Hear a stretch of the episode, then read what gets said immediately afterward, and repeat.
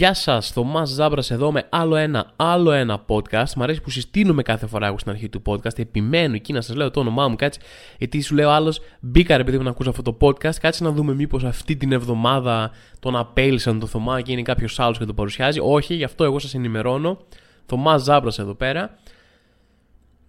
Είμαστε, με, όχι μέσα, είμαστε τέλη Ιουνίου πλέον, έτσι έχουμε μπει στο κομμάτι τέλους Ιουνίου και η φάση με τις βροχές δεν λέει να τελειώσει. Το ξέρω ότι έχω γκρινιάξει αρκετά γι' αυτό, αλλά ποτέ δεν υπάρχει αρκετή γκρίνια, δεν υπάρχει ένα concept τέτοιο στον κόσμο για εμένα, οπότε βλέπω κάπου... Θα σας πω, είχα ηρεμήσει, ωραία. Εντάξει, είχα ηρεμήσει. Λέω, εντάξει, το αποδέχτηκα, OK, okay, βρέχει. Τι να κάνουμε τώρα, θα περάσει, μπόρα είναι, θα περάσει που λένε κτλ. Και, και βλέπω ένα άρθρο τώρα κάπου του πετυχαίνω ο καιρός τρελάθηκε. Έρχεται μίνι καύσωνας και στο καπάκι κακοκαιρία. Και λέω, έλα ρε, τι σοβαρά μιλάς τώρα, πάει τρελάθηκε ο καιρός. Μα τι έπαθε τόσο συνετός καιρός που ήταν τις προηγούμενες εβδομάδες, τόσο λογικός ο καιρός και τώρα ξαφνικά θα τρελαθεί, που είμαστε όλο το Μάιο και βρέχει μέρα παραμέρα, λες και είμαστε στο Λονδίνο. Ρε παιδί μου, πείτε το, εγώ δεν έχω πρόβλημα. Νόμιζα ότι είμαστε στην Ελλάδα που έχει ήλιο και δεν βρέχει πάρα πολύ κτλ. Άμα είναι να βρέχει μέρα παραμέρα όλο το Μάιο και όλο τον Ιούνιο, πείτε το μου να μετακομίσω στην Ασία, να έχω τους μουσώνες μου, να ξέρω τι περιμένω. Ότι δύο μήνες τώρα θα έχει καταιγίδες. Θα χτυπάει η πόρτα του κουδούνι και θα ανοίγω και θα μπαίνει μέσα το νερό από τις πλημμύρες από τους μουσώνες. Αλλά θα λέω εντάξει εδώ είμαι, καλά να πάθω, το ήθελα και το έπαθα. Μη μου λες, α, Ελλάδα, ήλιος, ε, είμαστε εδώ πέρα, το κλίμα της Ελλάδας δεν το έχει κανείς και μας ζηλεύουν οι Γερμανοί γιατί μπορεί να έχουν λεφτά, αλλά εμείς έχουμε φιλότιμο και φοβερό καιρό και κλίμα κτλ. Πούντο, πού είναι, πού είναι ο καλός καιρός, τι έπαθε, ποιο, ποιοι μας πολεμάνε, κάτι έχει γίνει. Έχουν κάνει μία μηχανή και ελέγχουν τον καιρό, προσπαθούν να χτυπήσουν την Ελλάδα, τους Έλληνες γιατί μας φοβούνται για κάποιο λόγο. Δεν ξέρω ποιος είναι αυτός ο λόγος που μας φοβούνται. Μάλλον επειδή τους χρωστάμε λεφτά και δεν τα πάρουν ποτέ πίσω. Αυτό είναι το φόβητρο που έχει η σύγχρονη Ελλάδα, ρε παιδί μου, έναντι στο εξωτερικό. Αλλά παρόλα αυτά μας φοβούνται και μας τυπάνε στον καιρό μας, παιδιά. Οπότε ναι, δεν ξέρω. Κάτι θα πω ότι φαίνεται. Έχετε σχεδιάσει διακοπές και τέτοια. Λάθος κάνατε. Πάει, νομίζατε ότι α, Ελλάδα καλοκαιράκι. Όχι, δεν έχει, θα βρέχει. Θα έρθει κρύο. Θα έρθει κρύο, λέει, γιατί σκάει εδώ στην Ελλάδα έρχεται ένα βαλκανικό ψυχρό μέτωπο. Το ακούω και εγώ ακούγεται τρομακτικό, σαν να έρχεται η πέμπτη φάλαγγα, ας πούμε, λες βαλκανικό ψυχρό μέτωπο. Τι θα είναι αυτό, λες; Μέσα σου θα είναι ένα ψυχρό μέτωπο που θα κάνεις και μικροαπατεωνιές, ας πούμε; Θα κάνεις Slav squat. Τι θα συμβαίνει με αυτό το μέτωπο; Όχι, λέει απλά θα έρθει από τα Βαλκάνια. Εντάξει, πιο λογικό. Αυτό είναι η αλήθεια. Και μιας και βρισκόμαστε σε φάση γκρίνια, πάω να γκρινιάξω λίγο. Ε, μιας και είναι ο τέταρτος εκτυπωτής μου που παθαίνει ακριβώς το ίδιο πράγμα μέσα σε τρία ή τέσσερα χρόνια. Έχω αλλάξει τέσσερις εκτυπωτές γιατί είναι αυτό το κλασικό. Πες έναν εκτυπωτή, εκτυπώνεις τα τέσσερα πρώτα πράγματα. Εγώ λες άψογα, έχω λύσει το πρόβλημα της ζωής μου. Ποτέ ξανά να ψάχνω που έχει βιβλιοπωλείο, να πάω να τους δίνω δεκάλεπτα για να μου δίνουν φωτοτυπίες. Τέλος. Έχω εκτυπωτεί σπίτι μου. Τέλος. Όλα υπέροχα. Δουλεύει 4-5 φορές και μετά σταματάει. Νόμιζα ότι έχω κάποιο πρόβλημα εγώ, ότι έχω κάνει κάτι λάθος, ότι δεν ξέρω και εγώ δεν τον συντηρώ καλά, μπορεί να είμαι λίγο άγριος κλπ. Αλλά ε, είναι εντυπωσιακό πόσο κοινή εμπειρία είναι αυτό πόσο κοινή εμπειρία είναι ότι αν παίρνεις εκτυπωτή, τον παίρνεις ε, για 10 εκτυπώσεις ρε παιδί μου, το οποίο είναι το χειρότερο value for money που έχει υπάρξει ποτέ. Πληρώνεις 50-100 ευρώ, 150 ανάλογα πόσο καλό εκτυπωτή παίρνεις και τέλος ρε, πάντας μετά την, θα κάνεις 10 εκτυπώσεις κάποια στιγμή που θα κάνεις 20 θα κάνεις 50. Κάποια στιγμή θα αρχίσει αυτό το, θα είναι λίγο πιο αχνά τα μελάνια, θα είναι περίεργες οι γραμμές, θα βγαίνουν αριστερά, θα βγαίνουν... Όλα αυτά βέβαια άμα έχεις καταφέρει να το συνδέσεις με τον υπολογιστή, διότι είναι το πιο δύσκολο πράγμα στην ιστορία Δηλαδή πιο εύκολα στη μέρα ανεξαρτησίας μπήκανε, σπάσανε τον κώδικα και ανοίξανε τις πύλες του εξουγείου αεροσκάφους με ένα Mac εκεί πέρα, υπολογιστή που είχαν, ήταν 100 φορές πιο εύκολο από το να καταφέρεις να συνδέσεις τον υπολογιστή σου. Ειδικά λες είναι WiFi και λες πω θα είναι πολύ πιο εύκολο. Είναι wireless, οπότε θα το κάνω ασύρματα, θα συνδεθεί. Τίποτα ρε, δεν γίνεται ποτέ. Πρέπει να σταματήσει αυτή η απατεωνιά, η μεγάλη απατεωνιά, αυτή η, η βρώμικη μπίζνα των ανθρώπων που πουλάνε εκτυπωτές. Πες μας, ρε φίλε, πάρε αυτόν τον εκτυπωτή, είναι μίας χρήσης. Είναι τέλος πάντων 10 χρήσεων. Αυτό μέχρι εκεί, μετά το πετάς. Είναι σαν, σαν φίλτρο για το νερό. Το βάζεις λίγο καιρό, κάνεις κάποιες εκτυπώσεις, το πετάς μετά. Σαν το φίλτρο το νερό δεν είναι για πάντα. Δεν πήρα έναν εκτυπωτή, θα τη βγάλω όλη μου τη ζωή. Και όχι όλη μου τη ζωή, δηλαδή ούτε ζωή μία σε αυτέ τι μύγες που ζουν μία μέρα δεν βγάζει ρε παιδί μου εκτυπωτής. Τι πράγμα είναι αυτό; Γιατί συμβαίνει, τι ληστεία είναι αυτή που ζούμε μέσα στα. Ρε, σας τορκίζομαι, τι άλλο να κάνω. Δεν τον κακομεταχειρίστηκα. Τον φρόντιζα σαν να είναι παιδί μου αυτόν τον εκτυπωτή. Και έλα εκτυπωτή μου, τι θέσια σου πάρω εγώ το καλό το μελάνι και θα. Θες να πιάσω μια σουπιά και να της βγάλω το μελάνι, να στο βάλω να είναι φρέσκο, να είναι φυσικό, να είναι τέλειο όπως το θες εσύ. Έλα καλέ μου εκτυπωτή. Τίποτα. Αυτός με πρόδωσε. Εγώ τον είχα σαν παιδί μου και αυτός τίποτα. Με σκότωσε γιατί τον αγαπούσε κανονικά ο εκτυπωτή. Έκανε, λέξη, κράτησε κάποιο καιρό, δεν ξέρω. Δηλαδή, τι, είχαμε κάποιες εκτυπώσεις εκεί, τα καταφέραμε. Μετά τίποτα. Άρχισε να βγαίνουν στραβά οι γραμματοσυρές, πιο θολές, άλλαξα μελάνια. Έκανα reset, έψαξα troubleshooting στο ίντερνετ, τίποτα. Πάει. Τώρα τον έχω εκεί απάνω, ε, έχει γίνει ο ίδιος η ταφόπλακά του, ρε παιδί μου. Ο ίδιος ο εκτυπωτής δεν, δεν, είναι στη ζωή πια και ο ίδιος, το, το ίδιο του το σώμα λειτουργεί σαν ταφόπλακα. Ενθάδε, κοίται ο εκτυπωτής που είχε πάρει ο Θωμάς να κάνει τη δουλειά του, αλλά οι εκτυπωτές έχουν διαφορετική άποψη. Όσον αφορά την επικαιρότητα, σε θέματα επικαιρότητας δεν έχουμε δυστυχώς πολύ καλή επικαιρότητα. Αν πότε είχαμε; Δηλαδή θυμάμαι αυτό το έρημο το podcast που το κάνω και είχα αποφασίσει σε μια πιο αθώα εποχή όταν το ξεκίνησα να μιλάω έτσι για επικαιρότητα, να δω τι γίνεται. Και νιώθω ότι επειδή αναγκάζομαι και διαβάζω πολύ περισσότερη επικαιρότητα ε, λόγω του podcast από τότε που ξεκίνησα να το κάνω, είναι λες, ε, άμα διαβάζεις ε, σκληρή επικαιρότητα, δηλαδή δεν περνάνε οι μεγάλες ειδήσεις, που και οι μεγάλες ειδήσεις όλες δυσάρεστες είναι, αλλά άμα δεις λίγο και τα ψηλά γράμματα αυτού του κόσμου και αυτής της χώρας, ε, είναι να φρίξεις δηλαδή, τέλος πάντων. Ωραία, χαρούμενα πράγματα, αλλά ναι, γενικά δεν έχουν πολύ καλή επικαιρότητα. Το μοναδικό θέμα επικαιρότητας νομίζω που μπορώ να πιάσω πριν τα μεγάλα άσχημα, ρε παιδί μου, που έχει λίγο πλάκα, πάλι κοροϊδεύουν τον βγήκε ο Ευαγγελάτος και ε, βασισμένο πάλι σε κακή είδηση αυτό. Είναι εξαφανίστηκε και λέει ένα υποβρύχιο που είχε μέσα κάτι πολύ πλούσιο κόσμο, που πάντα κάτι τέτοια κάνουν αυτοί, ρε φίλε. Δεν βάζουν μια φάση, έχουν πολλά λεφτά. Οπότε θα πληρώσουμε κάποιον να μας πάει με ένα υποβρύχιο 10.000 λεύει κάτω από τη θάλασσα να δούμε τον Τιτανικό γιατί είμαστε πλούσιοι και γαμάμε. Ε, φίλε, sorry, αλλά Α, τέλος πάντων, άντε πήγαν τώρα και έχει χαθεί αυτό. Είναι από αυτές τις περιπτώσεις ρεγαμότο που ξέρεις. Δηλαδή, ψάχνουν μέρες, δεν τους βρίσκουν, δεν βρίσκουν σημάδια, αυτό δεν έχει πάρα πολύ αέρα μέσα. Και είμαστε τώρα όλοι και καλά στην αναμονή και οι οικογένειέ τους είναι προσευχηθείτε να βρεθούν και όλοι μέσα μας βαθιά είναι από αυτές τις περιπτώσεις που μέσα σου βαθιά ξέρεις ότι έχει τελειώσει ρε παιδί μου αυτό. Το θέμα είναι να βρεθούν κάποια στιγμή. Από την αρχή υποτίθεται ότι ήταν κόντρα στο χρόνο η μάχη, γιατί όσο περισσότερο καιρό ήταν κάτω, τόσο πιο δύσκολο είναι να τους βρούνε και όσο τόσο μικραίνουν οι πιθανότητες τέλος πάντων να είναι ζωντανοί.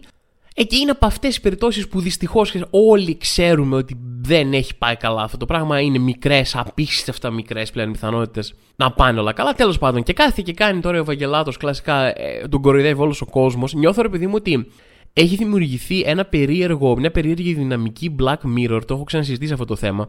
Αλλά έχει δημιουργηθεί μια πολύ περίεργη δυναμική Black Mirror εντελώς σενάριο από αυτή τη σειρά, επειδή εντελώς δυστοπικό sci-fi σενάριο, στο οποίο Υπάρχουν διάφοροι άνθρωποι οι οποίοι έχουν μια συμπεριφορά που είναι περίεργη, γελία, κακή, cringe ή κάτι τέτοιο.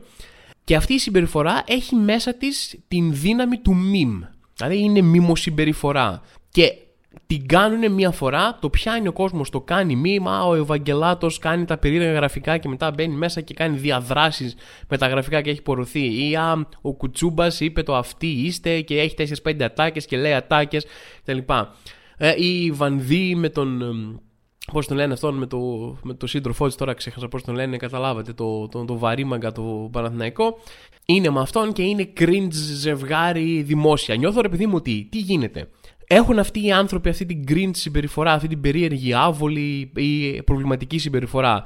Πιάνει το ίντερνετ, το κάνει meme, δεν λέει χαχά, κοιτάξτε πώς κάνουν αυτοί έτσι. Το βλέπουν αυτοί και ακολουθούν ένα δόγμα, ε, δεν υπάρχει αρνητική διαφήμιση. Και δώσ' του μετά, δηλαδή μόλις σχολιάσει ο κόσμος και το καταλάβουν και αυτοί, γιατί είναι πιο εύκολο σαν εξωτερικός παρατηρητής να δεις μια κακή συμπεριφορά του άλλου και να την κάνεις pinpoint, ρε παιδί μου, να πεις Να, αυτή είναι η κακή σου συμπεριφορά. Και μετά, μόλις το βλέπουν αυτοί, παίρνουν αυτό το feedback και αντί να λένε Α, να το αλλάξω, είναι Ε, αυτό σας αρέσει. Αυτό με βάζει πρωτοσέλιδο. Αυτό με κάνει viral. Τώρα θα δείτε κουτσούμπας έξτρα χιλιάδες ατάκες. Πάρτε μια απελπισμένη προσπάθεια κάθε φορά που θα εμφανιστώ κάπου να πω μια ατάκα Πάρε και αυτή την ατάκα, πάρε και εκείνη την παροιμία που έλεγε ο παππούς μου.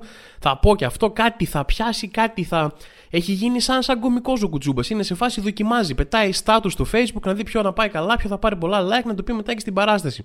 Και δώσ' του μετά η Βανδί με τον άλλον α, αγκαλιές και φιλιά και ε, μεθυσμένα ζυμπέτικα και 10.000 φορές χειρότερα πράγματα από πριν. Έτσι και ο Ευαγγελάτος είναι σε φάση σχολιάζεται το τι κάνω περίεργα πράγματα μεταγραφιστικά και με τα γραφικά μου τα 3D στο στούντιο, ε, δεν θα έχετε από πού να κρυφτείτε. Θα ακούτε 3D και το μόνο πράγμα που θα σκέφτεστε θα είναι Ευαγγελάτος.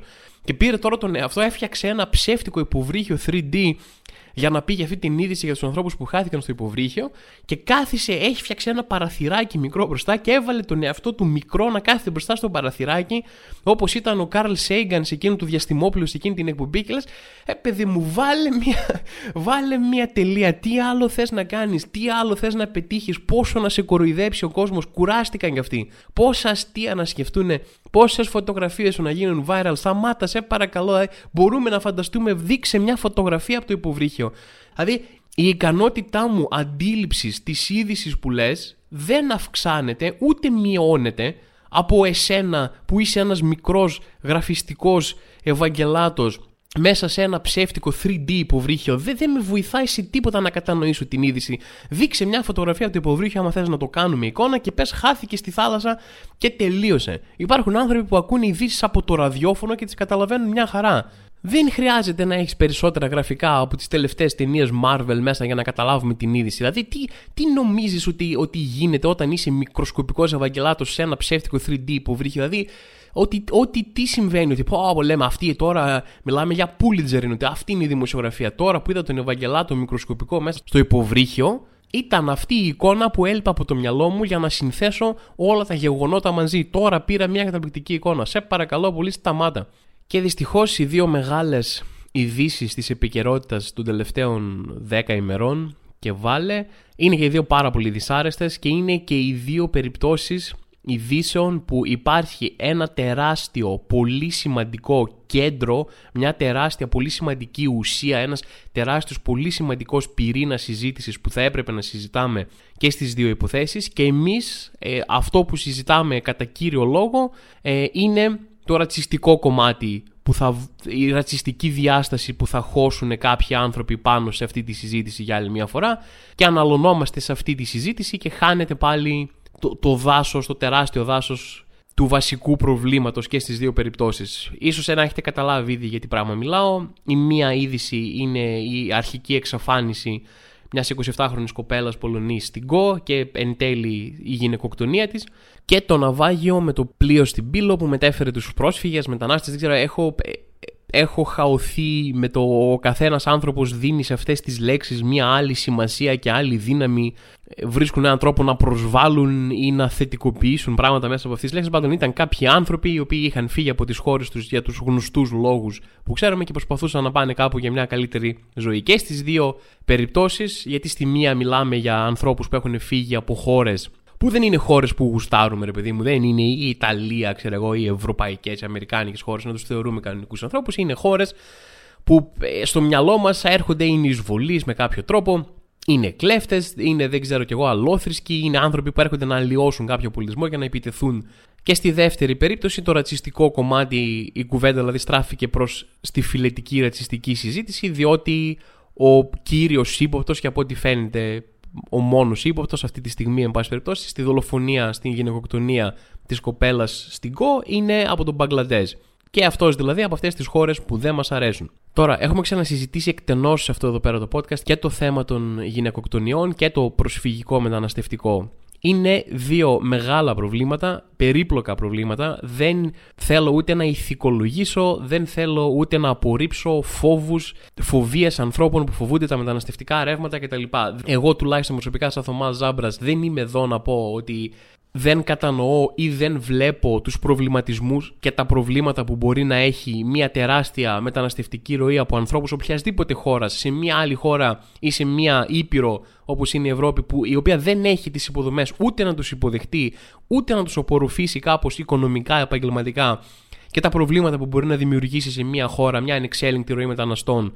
Κατανοώ πλήρως αυτά τα προβλήματα Έτσι, και είναι ένα περίπλοκο θέμα που πρέπει να συζητηθεί και αυτά και κατανοώ γιατί μπορεί να ανησυχούν κάποιοι. Απλά υπάρχει ένα κομμάτι που είναι σε εντελώς ανθρώπινο και πολύ πρακτικό επίπεδο, όπου έχεις κατά κύριο λόγο ανθρώπους οι οποίοι παίρνουν όλα τους τα υπάρχοντα και όλη τους την οικογένεια και ανεβαίνουν σε μία βάρκα να πάνε κάπου με την ελπίδα ότι στο τέλος της διαδρομής θα είναι τα πράγματα κάπως καλύτερα και τους έχεις μεσοπέλαγα να ζητάνε βοήθεια σε αυτό το κομμάτι δεν μπορώ εγώ κάτι να συζητήσω ότι ναι αλλά εγώ φοβάμαι, έχω τον πολιτισμό μου εδώ πέρα, έχω και δεν... Ε, υπάρχει ένα πολύ πρακτικό θέμα.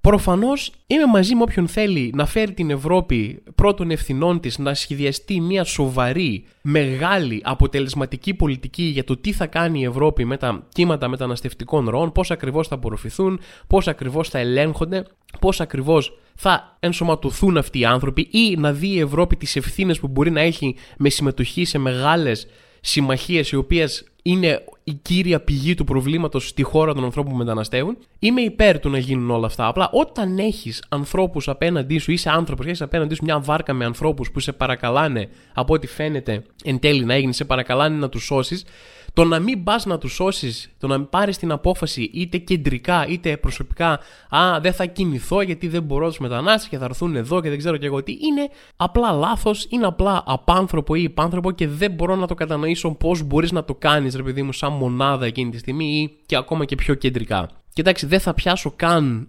περιπτώσεις ανθρώπων που μπορεί ενδεχομένως να χάρηκαν και με αυτό που έγινε, να πανηγύρισαν κιόλας που χάθηκαν τέτοιες ζωές με αυτόν τον τρόπο. Α πούμε, εκεί νιώθω ότι πλέον ξεφεύγουμε την κουβέντα από τα ανθρώπινα επίπεδα και πάμε σε κάτι άλλο. Επειδή οπότε δεν μπορώ να συζητήσω καν. Και το θέμα των γυναικοκτονιών το έχουμε συζητήσει επίσης πάρα πολύ. Έχουμε, βλέπουμε συνέχεια περιπτώσεις. Ε, δεν ξέρω αν πλέον είναι περισσότερες ή αν καλύπτονται πολύ περισσότερο. Αλλά βλέπουμε πάρα πολύ συχνά περιπτώσεις κακοποίησης γυναικών ή δολοφονίας γυναικών πάντα με τα κίνητρα αυτών των δολοφονιών να είναι ριζωμένα στις ίδιες προβληματικές σχέσεις, στις ίδιες προβληματικές αντιλήψεις.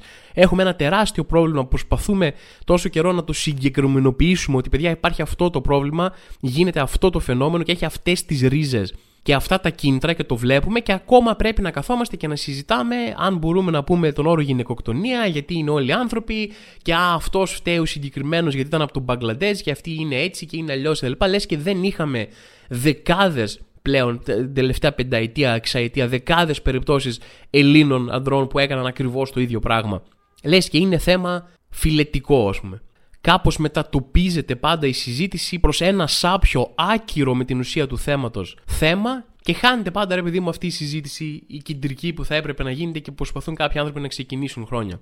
Νιώθω ότι τα έχουμε ξαναπεί όλα αυτά, νιώθω ότι θα τα ξαναπούμε κάποια στιγμή. Ε, δεν θέλω να επεκταθώ περισσότερο, θέλω να μπω τώρα σε λεπτομέρειες για αυτές τις υποθέσεις και να το, δεν ξέρω, να το σκάψω πιο βαθιά. Ήθελα να αναφέρω αυτό το συγκεκριμένο κομμάτι από αυτή τη συγκεκριμένη οπτική γωνία που θεωρώ ότι είναι σημαντική και που αναδεικνύεται κάθε φορά που έχουμε ένα μεγάλο θέμα, αναδεικνύεται ότι η συζήτηση διαστρεβλώνεται και πηγαίνει σε μέρη που δεν θα έπρεπε να πηγαίνει. Και θα ήθελα να προχωρήσω σε κάτι άλλο, μιας και πάμε για το κλείσιμο, να ανατρέψουμε λίγο το κλίμα και να κάνω και μια ανακοίνωση για μια δεύτερη φορά. Τώρα έχω να κάνω κάτι πιο συγκεκριμένο σε ανακοίνωση προς το τέλος τώρα που είναι καλοκαίρι και κάποιοι από εσάς θα έχετε αρχίσει, ρε παιδί μου, να χρησιμοποιείτε air condition όσο σας το επιτρέπει, γιατί πλέον πρέπει να είσαι μεγιστάνας του πλούτου, ρε παιδί μου, για να μπορείς να χρησιμοποιήσεις air condition όλες τις ώρες της ημέρας. Διαλέγεις ποιες ώρες δεν θέλω να υποφέρω συγκεκριμένα μέσα στη μέρα μου. Αυτές τις ώρες αξίζουν με τη δουλειά που ρίχνω, τόσο αξίζω να έχω air condition. Τέλος πάντων, έχετε παρατηρήσει πόσο δύσκολη ισορροπία είναι να βρεις την κατάλληλη θερμοκρασία air condition για να έχεις αυτό ακριβώς που χρειάζεσαι τη θερμοκρασία που θες και νιώθεις άνετα να μην την παρατηρείς. Για μένα η άνετη θερμοκρασία είναι η θερμοκρασία που δεν παρατηρείς. Δεν σκέφτεσαι πόσο το έχω να το χαμηλώσω λίγο να το σώσω είναι φάση απλά περνάει τέλεια. Και αυτή η ισορροπία είναι δύσκολη. Θέλει τέχνη θέλει εμπειρία, θέλει κότσια, δεν είναι το πιο εύκολο πράγμα στον κόσμο. Γιατί ανοίγεις το air condition, το πρώτο πεντάλεπτο είσαι, Α, τέλεια, είναι η κατάλληλη θερμοκρασία. Ειδικά το διάστημα που περνάς από την full ζέστη που υδρώνεις στη δροσιά, λε, Α, τέλεια. Μετά από ένα τέταρτο μισάωρο αρχίζεις και κρυώνεις. Μετά από 45 λεπτά είναι πάγος λες το χαμηλώνω λίγο. Το χαμηλώνεις λίγο και πάλι είναι λιγότερο πάγος αλλά πάγος και ας το κλείσω. Ωραία, ας αφού μάλλον κρύος τόσο πολύ και είμαι εντάξει, ας το κλείσω και θα αντέξω. Και στο πεντάλεπτο γίνεται φούρνος. Τα 45 λεπτά air condition που έκαψες εσύ νωρίτερα είναι λες και δεν έγιναν ποτέ.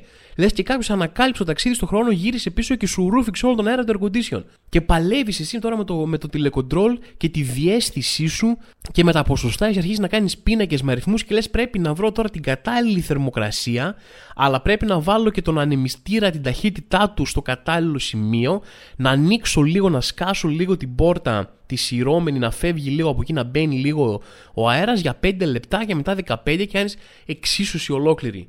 Δεν ξέρω, είμαι μόνο εγώ, είμαι εγώ πολύ κακός στο να διαχειριστώ το air condition μου. Είναι το air condition μου πάρα πολύ δυνατό, είναι τόσο καλό πια που πυροβολάει, ας πούμε, ψηπολικό ψύχος.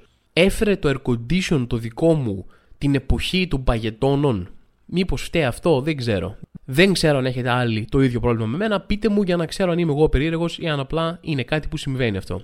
Και το τελευταίο πράγμα που θέλω να πω πριν φύγω είναι μια κάπως φιλοσοφική ερώτηση που έχω. Ωραία. Όλοι είχαμε κάποια στιγμή στη ζωή μας, μπορεί να ήμασταν και οι ίδιοι, το παραδεχτούμε. Μπορεί να ήμασταν και οι ίδιοι ή να ήμασταν μέλος ενός κύκλου που είχε ομοφοβικά άτομα μέσα. Υπήρχε μια ομοφοβία, ρε παιδί μου, σε αυτόν τον κύκλο. Ωραία. Έχω και εγώ κάποιους φίλους, μια πολύ παλιά παρέα από πανεπιστήμιο, μου δεν ήμασταν ακριβώς φίλοι μου, ήταν ξέρω, εκείνο το πράγμα του, του φοιτητικού που είσαι τεράστιου κύκλου, 30 άτομα, ξέρω εγώ. Και υπήρχαν κάποιοι άνθρωποι, ρε παιδί μου, οι οποίοι ήταν φάση, είχαν όλα αυτές τις παθογένειες, ήταν λίγο σεξιστές, αλλά κυρίως είχαν, είχαν θέματα ομοφοβίας πολλά, ρε παιδί μου, αυτό το μάτσο αντρικό, ας πούμε, και οτιδήποτε. Με τους οποίους δεν βρίσκουμε πια, είναι αυτό που έχουμε χαθεί, αλλά κάποια στιγμή θα βρεθούμε, ρε παιδί μου. Ωραία, να θα πούμε για μια μπύρα.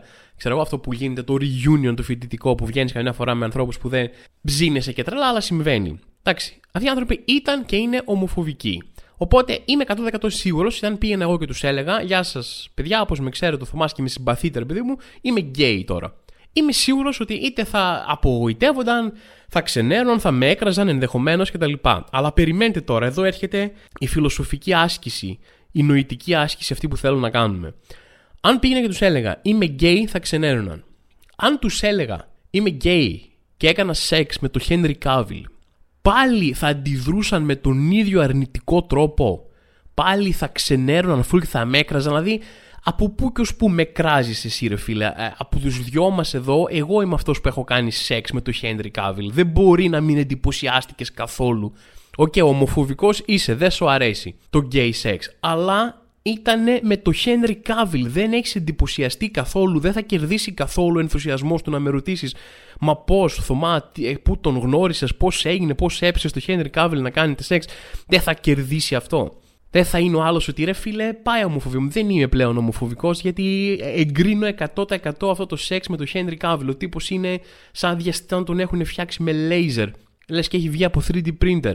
Πώς θα με κοιτάξεις στα μάτια και θα με κράξεις όταν έχω κάνει σεξ με τον Χένρι Κάβιλ. Φάση, εγώ είμαι ο cool τύπος εδώ πέρα. Δεν είμαι άξιος της χλέβης σου και της ξενέρας σου. Sorry κιόλας. Και πιστεύω ότι αυτή είναι η λύση, παιδιά. Αν έχετε ομοφοβικούς φίλους, γονείς ή οτιδήποτε, κάντε σεξ με ένα πολύ όμορφο, πολύ διάσημο, πολύ πλούσιο star του Hollywood και λίγη η ομοφοβία εκεί πέρα. Αυτή ρε παιδί μου είναι η πρότασή μου εμένα, αυτή είναι η νοητική άσκηση που θέλω να κάνουμε. Πιστεύω ότι έχω δίκιο και πιστεύω ότι όντως θα εξαλειφόταν ρε παιδί μου το κομμάτι της ομοφοβίας.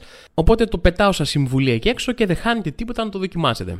Λίγο πριν τελειώσω αυτό το podcast, θέλω να σας πω κάτι. Το είπα και την προηγούμενη εβδομάδα λίγο πιο γενικά, γιατί ακόμα τότε δεν είχε φτιαχτεί event, δεν είχαν φτιαχτεί εισιτήρια κτλ. Αλλά έρχεται 9 Σεπτεμβρίου, που είναι νωρίς, αλλά το λέω εγώ, αφήστε στο πίσω μέρος του μυαλού σας κάπου θα κάνω παράσταση στον απόφυτο Λυκείου. Μπορεί κάποιοι από εσάς να μην τον έχετε δει, εδώ Αθήνα θα γίνει αυτό.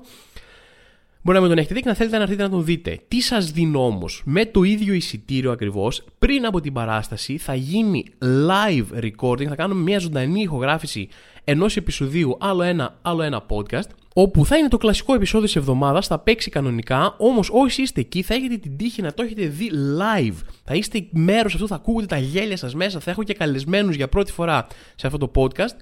Θα έχω καλεσμένους έκπληξη οι οποίοι θα ανακοινωθούν σιγά σιγά και θα πούμε αυτό που κάνω εγώ μόνος μου θα το κάνουμε με μια ωραία παρέα, με ένα ωραίο πάνελ. Θα καθίσουμε εκεί πέρα και θα συζητήσουμε για επικαιρότητα, θα πούμε προσωπικές ιστορίες και μπλα μπλα μπλα.